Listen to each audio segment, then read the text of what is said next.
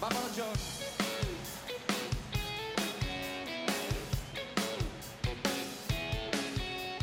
Atrapados en la red. Onda Madrid. 101.3 y 106 FM.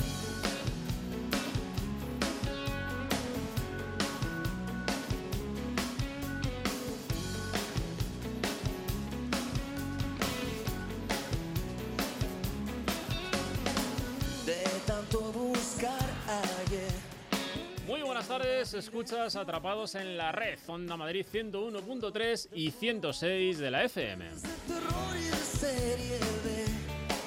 En la realización, controlando todos los aspectos técnicos, Plácido Arribas. Os habla Alberto Burguillo en nombre de todo el equipo de Atrapados en la Red. Su nombre me sedujo y el resto de sus La Comunidad de Madrid con las nuevas tecnologías aquí, en Atrapados. quiero más. Te acompañamos los lunes de 7 a 8 de la tarde, no nos falles.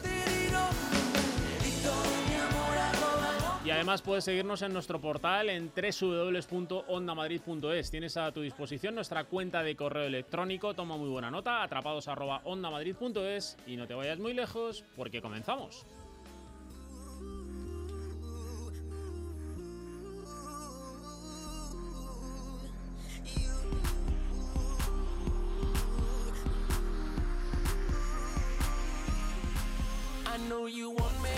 Bueno, pues programón, como todos los lunes, hemos preparado para todos vosotros. Hoy tenemos temas para todos los gustos, pero uno fundamental y es hablar acerca del WannaCry, de qué pasó, cómo podemos evitarlo, cuál fue el impacto en nuestro país y además conocerlo desde diferentes puntos de vista, como vais a ir viendo en la próxima hora. Pero hoy vamos a abrir atrapados en la red de la mano de Carlos Tico, que es CEO de Evidence. Y vamos a analizar el software más importante para la comunicación a nivel mundial, que sigue siendo a día de hoy el correo electrónico. Después, como os decía, vamos a analizar de manera pormenorizada cuál fue el impacto en nuestro país del WannaCry con Daniel García Sánchez, director gerente del ISMS Forum en España. En nuestro blog, nuestro amigo Carlos Honorato también hablará del WannaCry y nos hablará de qué es el ransomware, que menudo palabras inventaron, ¿eh? La ventana de la red se abrirá de par en par y esta vez Carmen Martín Tejeda nos va a hablar acerca de la historia y además eh, un grupo de profesionales han puesto en marcha una plataforma, se llama Historia 2.0 y esta plataforma aprovecha todas las posibilidades que ofrece, como no podía ser de otra manera, la red y las nuevas tecnologías.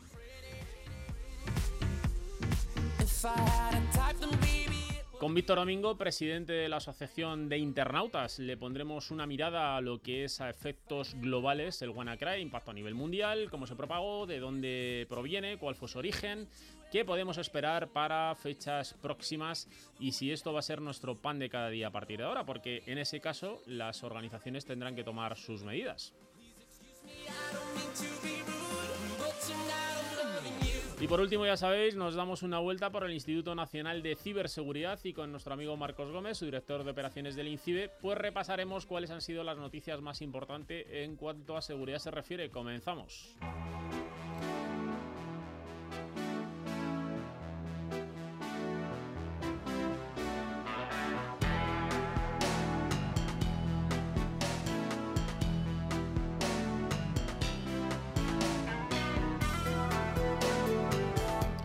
Pues mucho hablamos de software de mensajería instantánea, de redes sociales y un largo etcétera de herramientas y utilidades eh, tecnológicas para contactar unos con otros, pero la realidad es que el correo electrónico sigue siendo el más usado a día de hoy y es que en el mundo existen más de 4.500 millones de direcciones de correo electrónico. Y hoy para conocer más curiosidades acerca de este sistema de comunicación, el email, tenemos a Carlos Ticó, CEO de eEvidence, para compartirlo con nosotros en Atrapados. Muy buenas tardes, Carlos. Hola, buenas tardes, Alberto. Bueno, pues un placer recibirte en la sintonía de Onda Madrid y, y decía yo que al final el correo electrónico es por donde empezamos casi todos y lo que venimos usando a día de hoy la mayoría, ¿no? Sí, sí, no tienes ni idea. De hecho, son ah, ah, en todo el mundo, se calcula que son 320 mil millones de correos electrónicos que nos enviamos a diario. Y lo utilizamos realmente 300, para voy a repetir la cifra porque, porque es, mareante, ¿no? 320 mil millones de correos los que Exacto. diariamente se despachan a nivel mundial, con todo lo que ello conlleva, ¿no? Con la cantidad de servicios que le dan soporte, comunicaciones, etcétera, ¿no? Exacto, exacto. Estamos hablando de una herramienta de comunicación tanto a nivel personal como empresarial y, y corporativo, ah, en sistemas automatizados o simplemente aquellos mensajes que nos enviamos a diario con propuestas, con ideas, con sugerencias, felicitaciones, etcétera. Es un Y- cúmulo de información brutal. Y además, Carlos, en este caso, el, el sistema de correo electrónico, el email, lo usamos tanto en el plano personal como en el plano profesional. Y además tenemos más de una cuenta de correo habitualmente cada uno, ¿no? Sí, normalmente la gente suele tener ah, una cuenta personal que utiliza incluso a nivel de empresa se, se, se pide que la- los temas personales no se utilicen con las cuentas de la empresa y normalmente tenemos, bueno, como mínimo, tenemos un par de direcciones de correo electrónico, la del trabajo y la, y la personal que conocen nuestros amigos y la familia. Oye, eh, eh, es importante porque además eh, eh, estas fechas son eh, en los últimos años eh, una referencia para todos los que de alguna forma vivimos día a día con la tecnología y con la red, ¿no? Y es que se ha celebrado el pasado 17 de mayo el Día de Internet y que de alguna manera dentro del Día Mundial de las Telecomunicaciones y Sociedad de la Información desde vuestra organización eh, y ya que os dedicáis a, a- a- a, entre otras cosas, a, a acreditar el contenido que se intercambia a través de correo electrónico, ¿no? Como luego nos contarás, mm, de alguna forma también hay que elevar la reputación del correo electrónico, ¿no? Porque últimamente con esto del ransomware parece que el correo electrónico es la causa de todos nuestros males.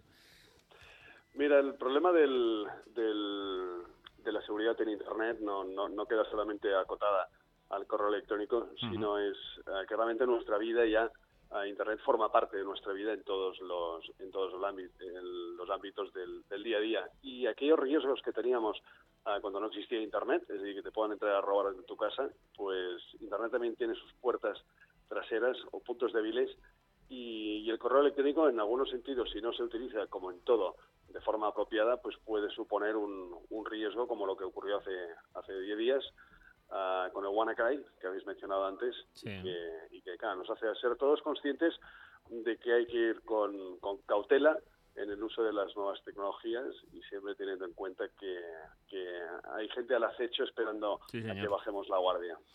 Bueno, en este caso lo que venimos diciendo en las últimas fechas, bueno, y en los últimos años diría yo, ¿no? Y es que aparte de dotarnos de una capa de tecnología que nos dé soporte y nos haga sentir confortables en cierta medida, pues el sentido común sigue siendo la clave o la pieza angular de todo esto, ¿no?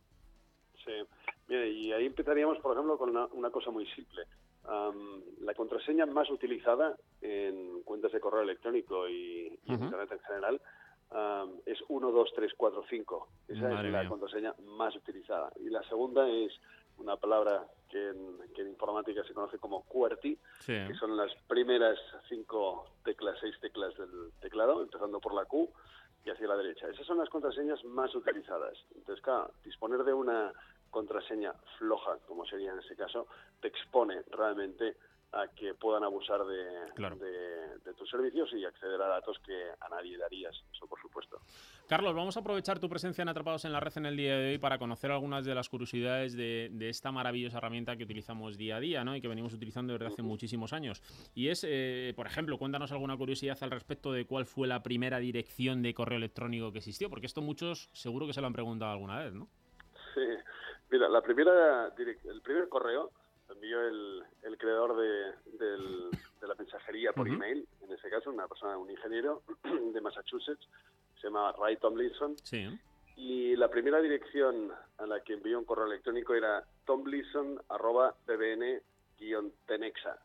Fíjate que ahí no hay ni .com, ni .s, ni .nada, Sí, porque señor. esa era la primera red en la que se envía un correo electrónico. El nombre de la red era Tenexa y PBN son las siglas de un empleado de, de RAID. Hicieron esa prueba y él siempre cuenta que nunca se acuerda de que envió.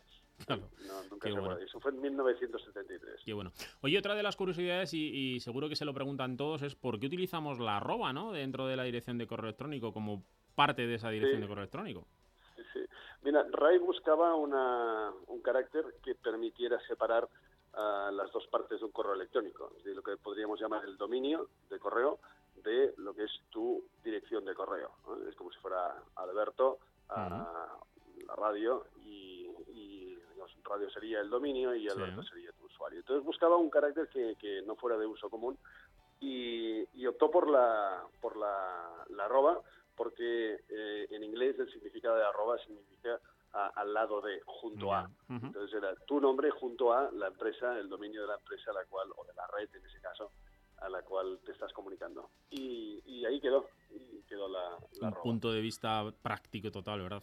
Sí, sí. Eh, bueno, eh, muchos nos hemos eh, o muchos nos hemos preguntado al respecto de, de, eh, cuánto de valor ante pues una mm, una actuación judicial, ¿no? Tendría un correo electrónico que hemos intercambiado con alguien a efectos probatorios, ¿no? Y, y- y esto conviene también como curiosidad tenerlo claro, ¿no? Mira, aquí nosotros siempre decimos que hay un, que, que aquella, aquel dicho que, que podemos decir de, bueno, yo ya lo he enviado por correo electrónico, es, es un falso mito. Es decir, eh, tiene la misma equivalencia que si enviáramos algún documento muy importante ah, por carta convencional. Y, y es un mito que la gente no es consciente de que en el momento en que tú tienes la necesidad de mostrar que has hecho algún tipo de comunicación por email, am, si la otra parte niega el hecho de que esa comunicación se haya producido, pues tienes un problema. Claro. Porque demostrar ah, que la comunicación se produjo es hasta cierto punto ah, sencillo, porque deja rastros, pero no el contenido. Es decir, no podrías, ah, tendrías dificultades para demostrar qué contenido exactamente has, has enviado. Y, hoy en día, que nos rodea, sobre todo en el mundo empresarial, nos rodea un mundo entero de normativas y de regulaciones, pues ocurre que las empresas a veces están obligadas a enviar determinadas notificaciones y el hecho de enviarlas por email mm, supone un problema porque si no pueden demostrar que realmente lo enviaron ahí pueden tener una ponen en riesgo de hecho a tanto su reputación como económicamente estar expuestos a sanciones Perdón. bueno, estos son las cosas del directo. Oye, Carlos, eh, eh, cuando uno eh, hace uso del correo electrónico y, en un momento determinado habla o oye hablar muchísimo del spam, eh, eh, uno tiene ciertos miedos a que en un momento determinado también él pueda ser considerado como spam y ser bloqueado en diferentes filtros, ¿no? En, en- los servidores de correo. Sí. Mira, uno de los problemas que, que se identifica de forma clásica con el uso del correo electrónico es, es una práctica habitual am, que debería haber quedado en el olvido y es, por ejemplo, cuando nos comunicamos con terceros y, y con varias personas a la vez, pues solemos poner todas las direcciones en Sí. copia visible en vez de utilizar la, la copia oculta. La copia Entonces oculta. aquí lo que, lo que ocurre es que te- te- los, los ordenadores, tarde o temprano, am, se les va a meter un virus, van a tener una cookie, van a tener algún tipo de malware que va a provocar que todas las direcciones que hay ahí almacenadas pues queden expuestas y que sean ah, fuentes, se utilicen como direcciones de remitente, de spam o intentos de propagar un virus de forma real. Entonces la reputación de nuestras direcciones de correo electrónico ah, va a la baja. Y, y al ir a la baja lo que ocurre es que cuando enviamos un correo normal, es decir, un, un correo que es evidentemente ah, legítimo a un tercero, puede ocurrir que, que en su entorno, en su servidor de correo, pues identifique que esa comunicación ah, es peligrosa por, porque tiene antecedentes de haber detectado spam ah, proveniente de esa dirección. Y luego estaría evidentemente el contenido. El contenido, ah, hay determinados sistemas que analizan lógicamente el contenido y si no es del todo apropiado, pues puede, puede ser susceptible de ser detectado como spam. Bueno, otros eh, temas que conviene conocer y que aprovechando que te tenemos en el día de hoy queremos aclarar a nuestros oyentes es eh, pues la diferencia entre un email encriptado, esto que está tan de moda ahora, y un email certificado. ¿Cuál es la diferencia entre ambas? ¿no?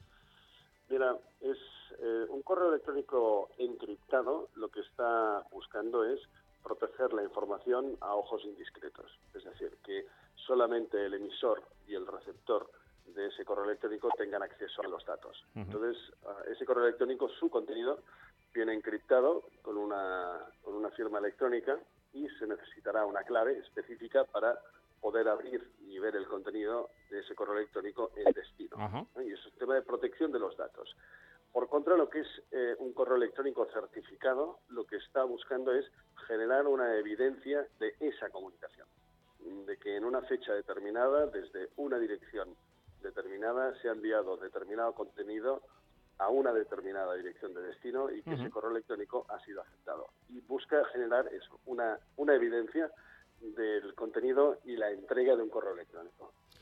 Y ya para finalizar, eh, hay dos temas eh, eh, importantes, ¿no? Uno es el del tamaño, ¿no? siempre hay gente que envía ficheros adjuntos a través del correo electrónico y, llama bastante la atención, ¿no? Porque sí que existen ciertas limitaciones, ya que no se pensó el correo electrónico para enviar eh, bueno, pues ficheros con bastante peso. Esto, si nos lo llevamos a, lo que sería el, sistema de intercambio de una estafeta de correo normal y corriente, pues no es lo mismo enviar un, correo en su sobrecito con un folio escrito que coger un paquete y enviarlo, ¿no?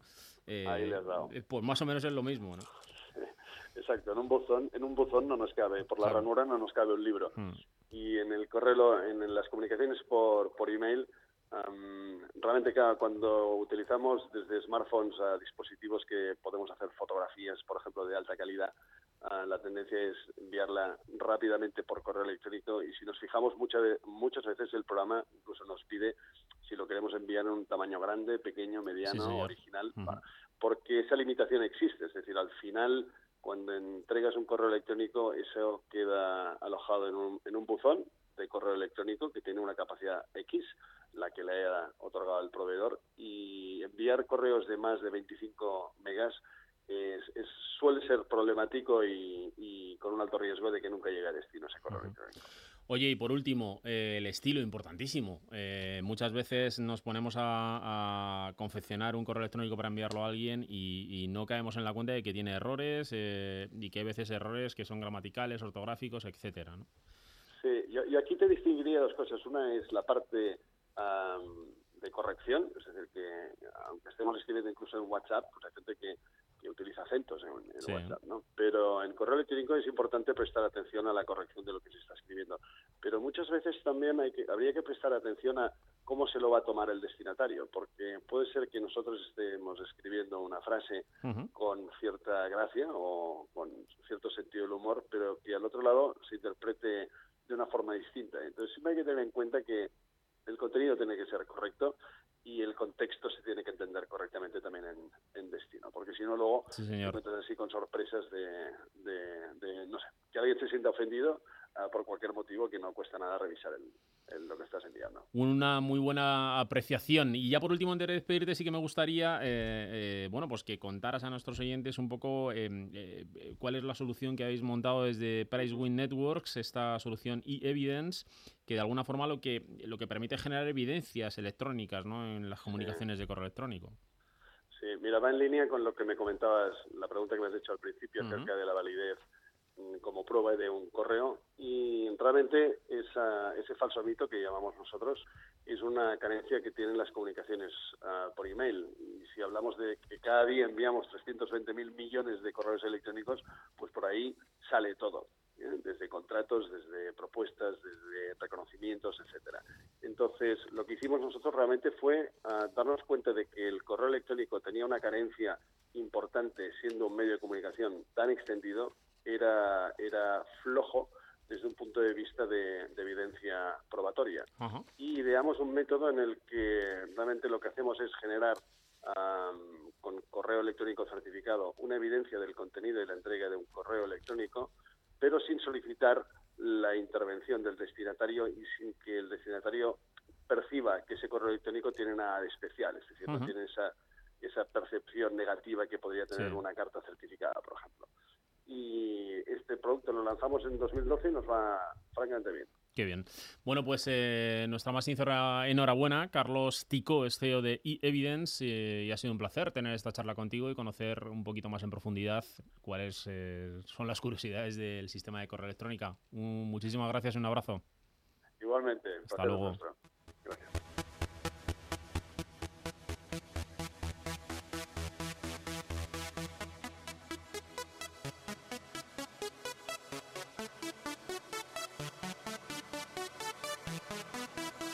Bueno, pues lo hemos venido contando en nuestro sumario, lo hemos venido contando también en el avance esta tarde en Aquí no hay playa, eh, la semana pasada, pero es que toca hablar del WannaCry. Eh, y hoy en Atrapados en la Red vamos a hablar eh, un poco de cómo afectó en nuestro país este ransomware y tenemos en Atrapados en la Red a Daniel García Sánchez, director gerente del ISMS Forum. Muy buenas tardes, Daniel. Muy buenas tardes.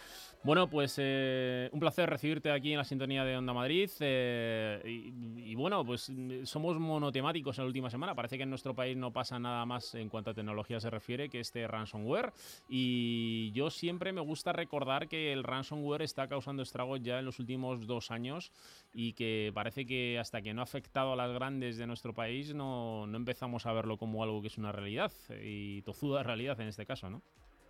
Efectivamente, ransomware o secuestro digital, como nosotros decimos también cuando lo, lo comentamos en los eventos de divulgación, es algo que viene pasando eh, pues desde hace más de dos años incluso. sí, sí. Es algo que pasa todos los días, e incluso todas las horas. Eh, la diferencia, eh, yo creo que, que, que cabe destacar de esta, de esta ocasión, ¿no? de WannaCry, como lo han llamado o lo han denominado, es que precisamente ha sido eh, una tipología, porque aquí siempre hablamos de tipologías de, de malware, eh, diferente, eh, curiosa en cuanto a la forma, el vector de entrada ha sido el mismo, es decir, un correo electrónico. Sin embargo, eh, es silencioso, es decir, es un, es un tipo de ransomware que se, se queda alojado en, el, en, el, en este caso en el equipo afectado o infectado. En este caso se propaga por la red corporativa y después es cuando se manifiesta con un, mm, vamos a decir, un pantallazo ¿no? de color azul y ahí es donde llega ya el desarrollo habitual que es la, la extorsión. Eh, es, digo, silencioso porque no es el ransomware al que estamos acostumbrados, que nos roba la información y entonces en el momento en el que estamos monitorizando la red observamos cómo eh, hay, una, hay un flujo ¿no? de salida de información por un puerto concreto y eso nos llama la atención y entonces lo detectamos. No, cifra la información, pero no la secuestra, es decir, no se la lleva la información. Lo que hace es, eh, bueno, pues nos alerta del borrado, ¿no? Eh, la eliminación de esta información, de estos datos eh, que, que, bueno, que en muchos casos ha sido de carácter eh, sensible.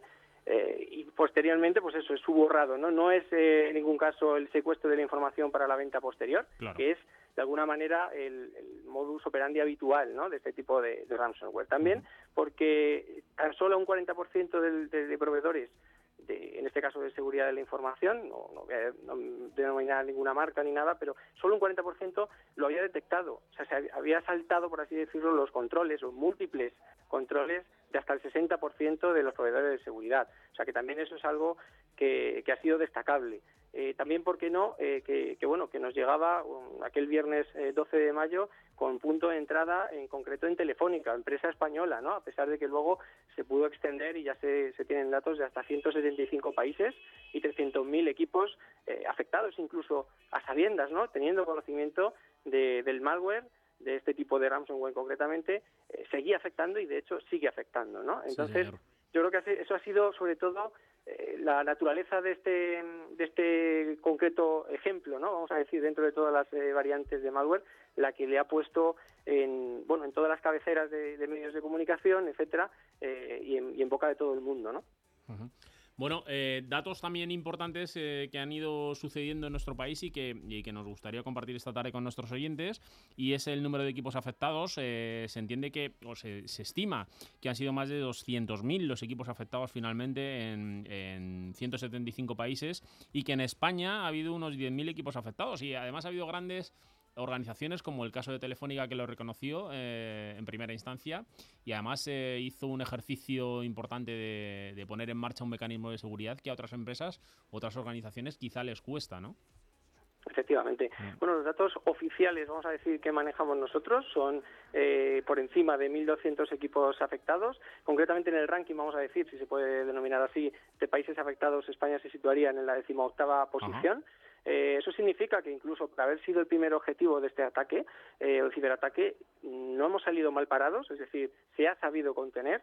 Eh, bueno, siempre decimos es una lástima, ¿no? Tener que hablar de las consecuencias de un, de un ciberataque cuando se podía haber prevenido, sí, pero también tenemos que decir que una gran empresa, a diferencia de una eh, empresa, digamos, mediana o pequeña empresa, eh, tiene su lado bueno y su lado bueno, malo, ¿no? En el caso del lado bueno, la gran empresa eh, tiene medios, tiene recursos, tiene un departamento que nosotros eh, eh, precisamente somos los que fomentamos, ¿no? La- esta práctica de seguridad de la información, mientras que las pequeñas no lo tienen, ¿no? Ese sería en el lado negativo. Sin Mm. embargo, eh, poner en marcha el parcheo, es decir, el parche de seguridad que publicó Microsoft una vez que la NSA publicó también a finales de, de abril esta vulnerabilidad, se hizo eco de esta vulnerabilidad, Microsoft eh, lanzó su parche correspondiente de seguridad Y muchas empresas, ¿qué ocurre? Las pequeñas que tenían conocimientos bien, pudieron parchear, como de- de- decimos nosotros, ¿no? Denominamos. Sí. Sus equipos no tuvieron mayor problema que un ordenador puntualmente infectado.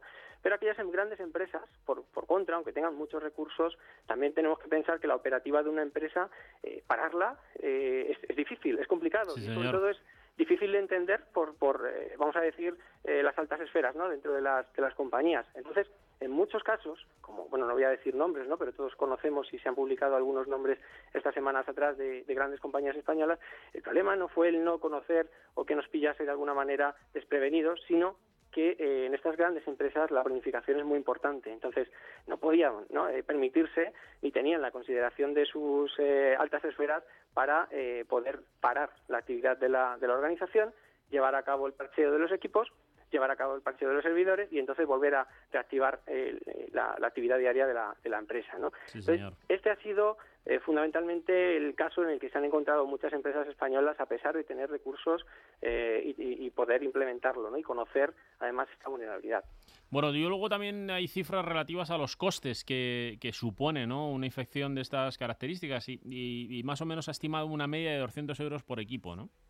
Sí, eso es un, un tipo de ransomware como eh, habitual, no voy a decir como este último WannaCry, sino un habitual, eh, ronda la estimación de costes directos, voy a decir simplemente los directos, en 200 euros por, por equipo. ¿no? Además, tenemos que pensar los costes indirectos, como son el tiempo de inoperatividad, eh, el propio usuario eh, que necesita de golpe otro equipo, configuración, etcétera, etcétera.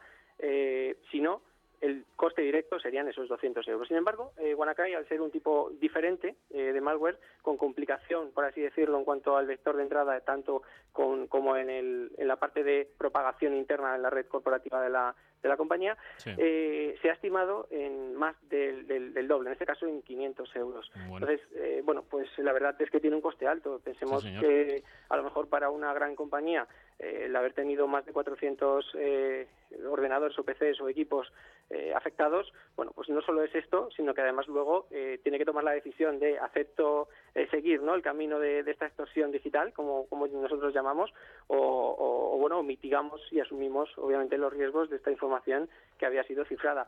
No debería ser un problema, de nuevo, para aquellas empresas, eh, como decimos, grandes compañías, que obviamente tienen automatizados sistemas de backup Sí, y que señor. por tanto la información eh, la pueden recuperar de, de una manera eh, relativamente, ¿no? Tampoco puede ser todo sencillo, pero relativamente fácil, ¿no? Entonces, como siempre, eh, bueno, pues el presupuesto también es, es importante en todo esto, pero hay una componente de concienciación y sensibilización que esta vez yo creo que nos ha dado una lección a todos y que, y que bueno, que parece al menos que, que sí que se ha aprendido y parece al menos que empezamos a, a ver cómo eh, esto vuelve a relanzarse ¿no? en cuanto a la inversión en materia de, de ciberseguridad. Bueno, pues eh, esperemos que sea así, que el sentido común, la concienciación que se ha llevado a cabo en estas últimas dos semanas, estos últimos diez días después de esta infección, pues realmente tenga su efecto. Eh, a todos estos costes que hemos venido hablando con Daniel hay que sumar los otros que también citabas de pasada, como los tiempos de inactividad en estas organizaciones, el tiempo que supone luego la revisión el parche de estos equipos, que eso tiene sus costes, y, y luego hay una, hay una imagen o un daño para la reputación, la imagen de marca, que en el caso de algunas de las compañías que se han visto afectadas en este caso, pues un daño importante. Si bien es cierto que en esta ocasión parece, la, parece de las primeras ocasiones en las que el haber hecho un ejercicio de autocrítica diciendo sí, nosotros estamos afectados, pues, eh, pues también ha sido bien visto por la comunidad internauta, ¿no? No se, no se les ha dado mucha cera. Sí, efectivamente. Eh, nosotros lo vemos de la siguiente manera. Pues en, en el lado positivo, vamos a decir, eh, bueno, pues un- una, una cosa que suele eh, afectar directamente cuando hay un daño, nosotros utilizamos el término reputacional, ¿no? De imagen, eh, es que normalmente las compañías cotizadas en bolsa automáticamente eh, caen, ¿no? Caen Sí. y, y- y se notan los, los efectos de manera inmediata. No ha sido el caso, no ha sido el caso en ninguna de las empresas afectadas. En positivo decimos la gestión de la comunicación eh, debe haber sido bastante correcta, lo decimos desde la- lo que podemos conocer desde, desde fuera. Eh, por otro lado, también en el lado negativo nos ponemos, eh, cambiamos de gorra y decimos, bueno, también es importante eh, que si no tiene ningún efecto, en este caso, y volvemos al mismo índice bursátil porque al final es lo más fácil de medir, en negativo significa que no estamos quizá tampoco demasiado concienciados. Es decir, Claro. que bueno, sí, hemos salido de esta, pero mm, hemos aprendido realmente, ¿no? Por la, la, la lección, hemos aprendido, hemos dejado de cotizar en empresas o hemos dejado de confiar en empresas eh, por este motivo. Bueno, pues ahí está la, la, la pregunta. No puedo todavía dar una respuesta, puesto que estamos con el, Pero habrá datos eh, a, es a muy- es corto muy plazo. Efectivamente, pero bueno, es tanto en positivo como en negativo, gestión de la comunicación o gestión de la cibercrisis, vamos a decir, porque mm, de hecho no deja de ser una crisis interna, pero el componente ciber. Eh, bueno, pues que no sabemos muy bien si eh, ese, esa no falta o esa falta de comportamiento anómalo de la eh, en el índice bursátil pues se ha debido precisamente a una buena gestión de comunicación o a una falta de concienciación por parte del, del cliente final, ¿no? Al final el usuario es el, el que mide eh, todo, todo, todo el comportamiento o la confianza eh, en las empresas. Bueno, pues eh, Daniel García Sánchez es director gerente del ISMS Forum. Muchísimas gracias por haber atendido la llamada Atrapados en la Red. Un abrazo y muy buena semana. Muy buenas tardes a todos. luego. Muchas gracias. 101.3 y 106 FM. Cierra los ojos e imagina un restaurante innovador, una decoración vanguardista con un buffet de productos sanos, naturales, cocina china y mediterránea, cocina en vivo con las mejores carnes a la brasa. Abre los ojos, ese restaurante existe y se llama Walk Garden. Francisco Silvela 63. Vive cada día un nuevo episodio de la temporada más apasionante y auténtica. Una historia sobre el valor, la fuerza y el arte de la tauromaquia. Una historia que te atrapa desde el minuto uno. San Isidro 2017. Cada tarde en las ventas. Descubre todo lo que pasa en las-ventas.com y disfruta de tardes únicas. ¿Estás buscando tu piso ideal? Pisos.com te acerca a tu casa perfecta. Solo tienes que entrar en pisos.com y buscar por zona, venta, alquiler, lo que necesites y en dos clics será tuyo. Además, descárgate nuestra app y encuentra piso estés donde estés. Estrena vida, estrena piso con pisos.com. Nos encanta quedarnos con las cosas buenas, la playa, los recuerdos, y el verano es una de ellas. Es tuyo y lo quieres ya. Llegó tu verano y viene con los mejores destinos desde 900 euros. Punta Cana, La Romana y Riviera Maya. Todo incluido con un ahorro de hasta 300 euros, pago en tres meses y el mejor precio garantizado. El verano es todo tuyo. Información y reservas en viajes El Corte Inglés. Para dirigir dudas, experiencias o denuncias al programa, nuestra dirección de correo electrónico es atrapados@ondamadrid.es.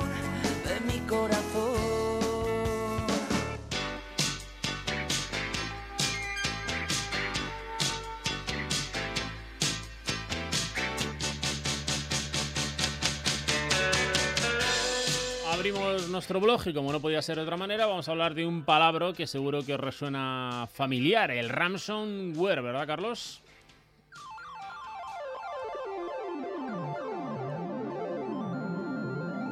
Bienvenidos al Blog Honorato, fecha estelar 22 de mayo de 2017.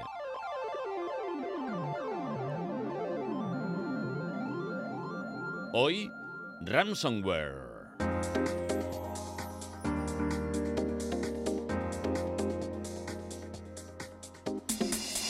Vaya palabra, ¿no? Eh, no hay un momento en que no lo tenga presente. Parece ya el día de la marmota, pero tenemos que repetirnos una y otra vez. Ya sabéis que tenemos al amigo WannaCry que aprovecha un agujero de seguridad de Windows, en especial en versiones antiguas, y lo aprovecha para encriptar tus datos más valiosos. Luego te sale un mensaje en pantalla pidiendo pasta para rescatarlo. El hecho es que se cuela por el correo electrónico con un archivo adjunto. Una vez que alguien pica, le abrimos la puerta a que infecte la red de nuestra casa o del trabajo. Os lo hemos repetido 100 veces. ¿Qué es lo que hay que hacer? Bueno, primero, no abrir nunca correos sospechosos aunque provengan de personas conocidas. Encima, si te vienen en inglés, con redacción extraña, en spanglish de los montes, o por ejemplo, si es un mail sin texto en el cuerpo, pero con un adjunto, se manda directamente a la papelera. Primer mandamiento, nunca abrir adjuntos sospechosos. Y lo segundo, hay que mantener actualizado el sistema operativo Windows y hacer copias de seguridad de las cosas que son importantes. Nuestras fotos, nuestros documentos, en fin, todo lo que tenga valor material o sentimental para cualquiera de nosotros. Vamos a ver. Segundo mandamiento. Sistema operativo actualizado. Antivirus también y copias en otros dispositivos de los datos importantes de nuestro ordenador. Lo mismo, lo mismo podéis aplicarlo al móvil, a las tabletas y a todo aparato conectado a la red. Dicho y repetido, prudencia, que es la madre de la ciencia. Y en caso de duda, que todos tenemos, elimina todo lo que te parezca sospechoso. ¿Lo habéis escuchado bien? Pues nada, hay que protegerse porque estamos siempre aquí hablando de ataques y en este caso de ransomware.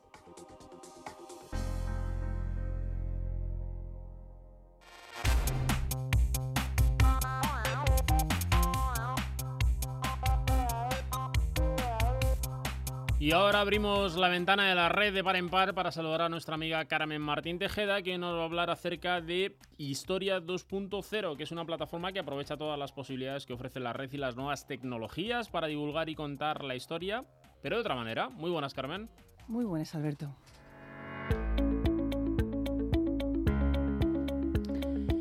Hace algo más de dos años, un grupo de historiadores, arqueólogos, periodistas y profesionales de diferentes disciplinas se unieron para sacar la historia de las aulas y de los despachos universitarios y llevarla hasta el público. Así nació la plataforma web historia2.0.com. Es una web multidisciplinar en el que participan profesionales de distintos ámbitos, ya sea la historia, la historia del arte, la arqueología, la biblioteconomía de documentación, el periodismo e incluso la ilustración histórica. Irene Godino es licenciada en Biblioteconomía y Documentación y forma parte de ese equipo multidisciplinar en el que cada uno aporta su granito de arena para dar a conocer la historia de una manera amena y desde diferentes ámbitos. Porque la queremos acercar a todo el mundo. Nos da igual que seas un entendido en la materia, un amante de la historia o alguien que simplemente empieza a interesarse por ella. Pero sobre todo queremos atrapar a aquellos que piensan que la historia no es más que un listado aburrido de fechas, de reyes, de sucesos bélicos y políticos. Queremos demostrar, y sin perder rigor histórico, que divulgar, aprender y conocer la historia puede ser y de hecho es divertido. El proyecto Historia 2.0 nació en enero del año 2015. Historia 2.0 surge eh, hace dos años gracias a una compañera en común, eh, Laia San José, que nos propuso esta idea. Eh, una idea que consistía en reunir a una serie de profesionales eh, que quisieran divulgar la historia, pero siempre desde un punto de vista siempre riguroso, pero ameno, para demostrar que la historia también puede ser divertida. Eh, ella nos puso en contacto a varios interesados y pusimos sobre la mesa cuáles eran nuestras ideas, qué es lo que queríamos hacer y nos pusimos a manos a la obra. Artículos sobre personajes ilustres y también sobre personajes desconocidos de la historia. Curiosidades de todo tipo. Los artículos de Historia 2.0 recorren todos los periodos históricos y nos ilustran sobre los más dispares e interesantes temas. Nuestros artículos abarcan todas las temáticas y todos los periodos históricos. En nuestra web pues podréis encontrar desde pequeños textos donde priman las ilustraciones históricas hasta otros donde comentamos pues, curiosidades históricas, donde hablamos también de historia del deporte, historia de género, historia del libro, donde recomendamos viajes históricos y estamos abiertos a toda clase de peticiones y, y dudas que nos hagan llegar. El nombre Historia 2.0 es ya toda una declaración de intenciones. Crear comunidad e interactuar con sus seguidores es muy importante para el equipo de esta singular plataforma. Por eso tienen una presencia muy activa en las redes sociales. Están en Instagram, tienen además más de 15.000 personas que les siguen su página en Facebook y en Twitter el usuario arroba historia 2.0 roza los 8.000 seguidores. A nosotros nos gusta contaros cosas y que los demás nos las cuenten a nosotros, que participen, que podamos aprender unos de otros, que eh, queráis jugar con nosotros, que queráis participar en nuestras encuestas, que nos contéis vuestros comentarios en, en las reseñas que hacemos de libros, de películas, de series de televisión, porque la historia, bueno, es verdad que siempre ha sido un poco la bestia negra para muchas personas, pero una vez que te pones quizá a investigar por ti mismo, encuentras que hay mucho más de lo que aparentemente se ve.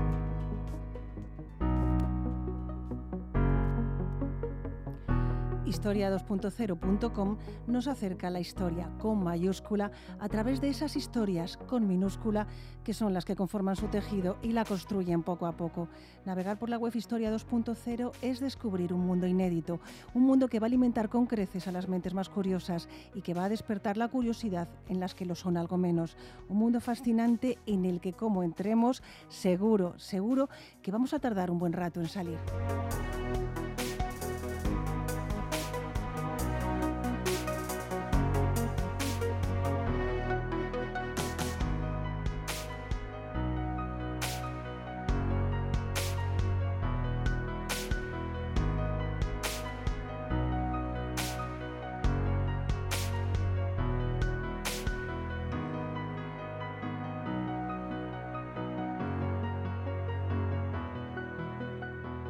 101.3 y 106 FM.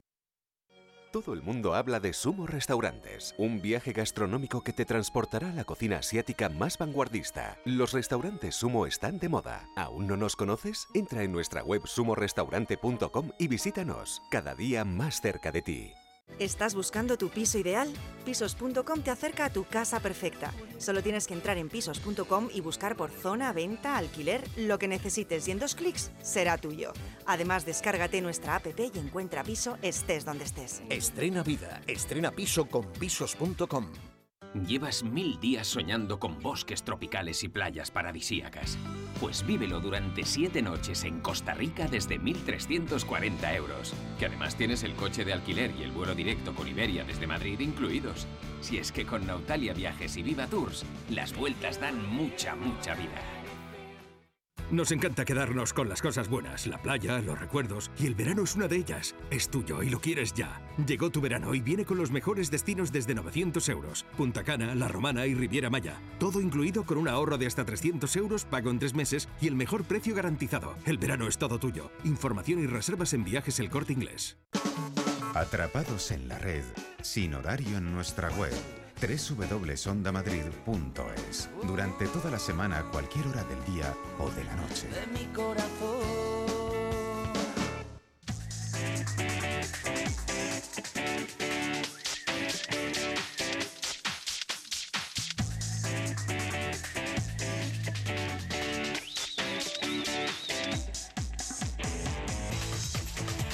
Bueno, pues poco a poco vamos llegando al final de Atrapados a la Red y ya sabéis que cuando suena esta sintonía es que nos vamos a dar una vuelta por León, por el Instituto Nacional de Ciberseguridad para charlar con nuestro amigo Marcos Gómez, su director de operaciones del INCIBE. Muy buenas tardes, Marcos.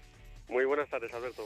Bueno, pues eh, menudas dos semanitas casi que llevamos con el incidente del WannaCrae, eh, concretamente semana y tres, cuatro días, eh, pero aún siguen eh, los ecos y sobre todo aquí en Atrapados en la Red, como no puede ser de otra forma, tenemos que hablar de él. Tenemos que saber un poco de la mano de, del, bueno, pues de, en este caso de Marcos Gómez, que es nuestro colaborador y que se encarga de la sección de seguridad, de qué pasó, cómo pasó, cómo puede ser que esto nos haya ocurrido, ¿no? Eh, y eso que lo veníamos avisando, ¿no? Eh, tú en tus previsiones de final de 2016 ya hablabas que 2017 podía ser un año caótico en este sentido.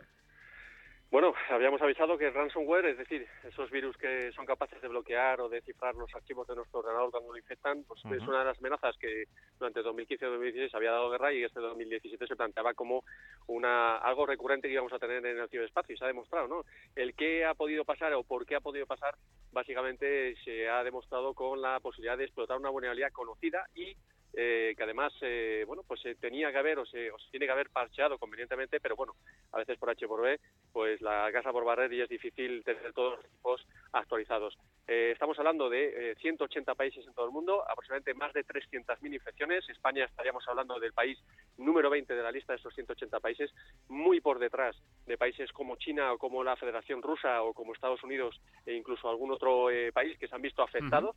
Y lo bueno que en España lo que podemos decir es que menos de una decena de empresas han sido afectadas y siempre en sus redes corporativas, nunca en redes o en servicios o eh, servidores que dieran soporte a su vez a servicios esenciales. Bueno, y esto, eh, bueno, la novedad, tenéis las novedades de- de- de- con detalles de toda la cronología del ataque en incibe.es, en la página de cersi.es. Es muy importante que en casa, en nuestras, en nuestras empresas, lo que tengamos bien es siempre actualizar los equipos. Yo creo que, Alberto, tú te has desgañitado, yo me he desgañitado Sí, y seguiremos, seguiremos haciéndolo haciéndolo, ¿eh? para que esto no nos ocurra y en definitiva el- el- la novedad también de este ataque ha sido un gusano, es decir, el hecho de que el virus era capaz de haber infectado un equipo y luego buscar más equipos eh, con la misma vulnerabilidad para eh, expandirse durante la, o en la propia en la propia red. Gracias a Marcus Hutchins, Sí. un eh, investigador, un joven investigador en Reino Unido que logró localizar un botón del pánico dentro del propio virus, pues gracias a eso nos hemos quedado en 300 o 300 y pico mil infecciones y no en millones de ellas que podíamos estar hablando de otra red mariposa o de otro confíquer o de otro virus de la policía. Menos mal que nos hemos quedado en eso. Aunque ha tenido mucha repercusión, sobre todo mediática, porque ha alcanzado a empresas españolas eh, eh, que todo el mundo conoce, que todo el mundo tiene como, como proveedor. Sí, señor, y además eh, en este caso ha tenido muchísima repercusión en medios, como, como has citado tú, eh, eh, pero también yo creo que la comunidad internauta eh, ha sido muy sensible y también, por otro lado, ha justificado de alguna forma, no sé si la palabra es justificado realmente o valorado positivamente, mejor dicho, yo creo que sería el término adecuado, el que pues estas empresas hayan reconocido ellos en primera Sí. persona pues que, habían sido alcanzados por este incidente. Sí, y además dentro de esa, digamos, humildad eh, de trabajo, de, de- hay un trabajo detrás muy fuerte de recuperación y de mitigación del ataque que se ha visto, bueno, pues que era un fin de semana complicado y que los protocolos que se dispararon el viernes a primera hora de la mañana, bueno, pues han funcionado y, y todos ellos se han recuperado a la normalidad, habiendo incluso un día de fiesta por el medio, como era el día, eh, el día eh, posterior de ese fin de semana en, en Madrid. O sea que, bueno, podemos estar razonablemente contentos y satisfechos de que eso ha funcionado, que el ciberataque está controlado, pero oye, mañana podemos estar hablando de otro mismo y, y tener que, que volver a Sí, disparar señor. todos los protocolos. Así que con mucha precaución hay que seguir prevenidos. ¿eh? Y en este caso nunca, nunca hay que bajar la guardia, ¿no? Conviene siempre estar con la guardia alta. Eso es.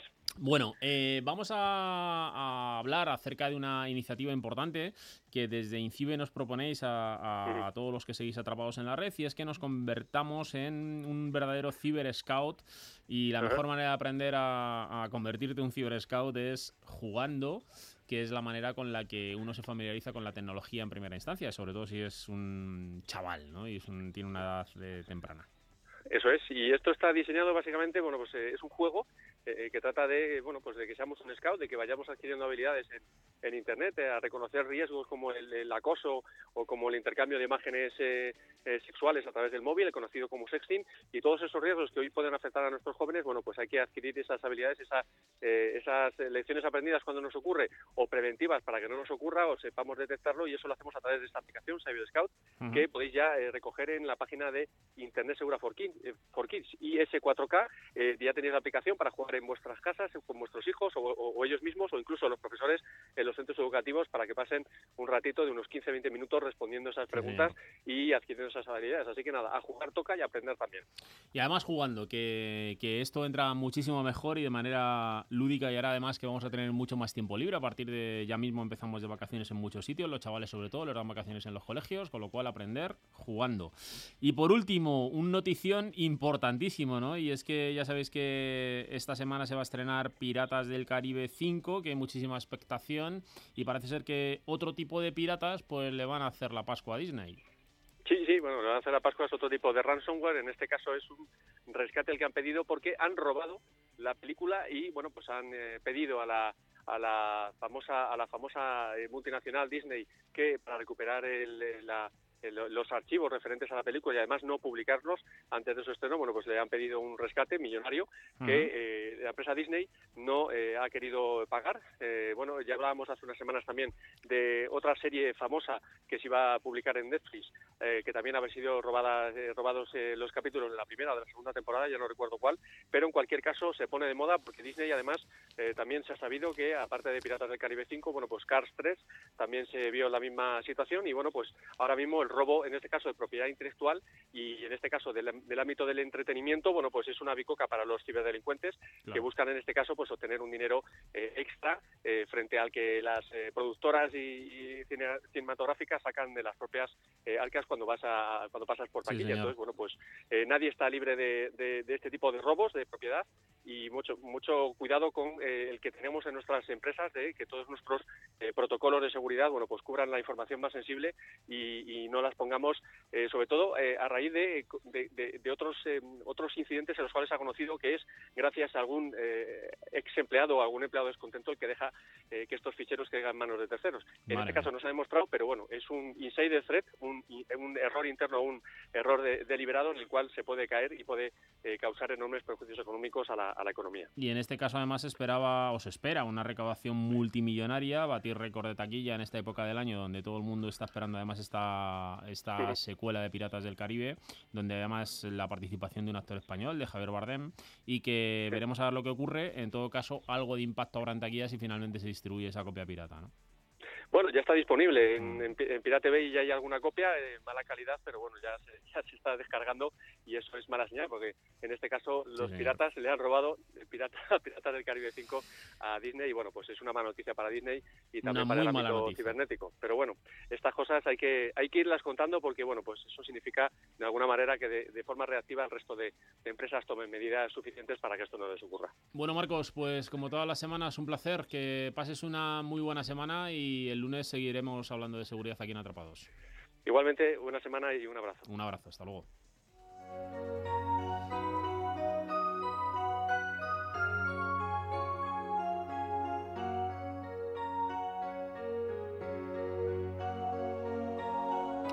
Bueno amigos, pues hemos llegado al final. Si os hemos entretenido, objetivo cumplido. Ya sabéis que el próximo lunes estamos aquí a las 7 de la tarde para seguir hablando de tecnología y entre tanto puedes seguir la web de Onda Madrid en ondamadrid.es y buscar el podcast del programa, llevártelo y escucharlo en cualquier parte del mundo donde te encuentres y cuando te venga bien eh, a tu disposición. También tienes a tu disposición la cuenta de correo electrónico atrapados@ondamadrid.es para compartir con nosotros cualquier tipo de experiencia. En la realización ha estado Plácido Arribas. Recibe un saludo de Alberto Burguillo en nombre de todo el equipo de Atrapados en la red. Sé felices, que paséis una muy buena semana. Un abrazo, hasta luego.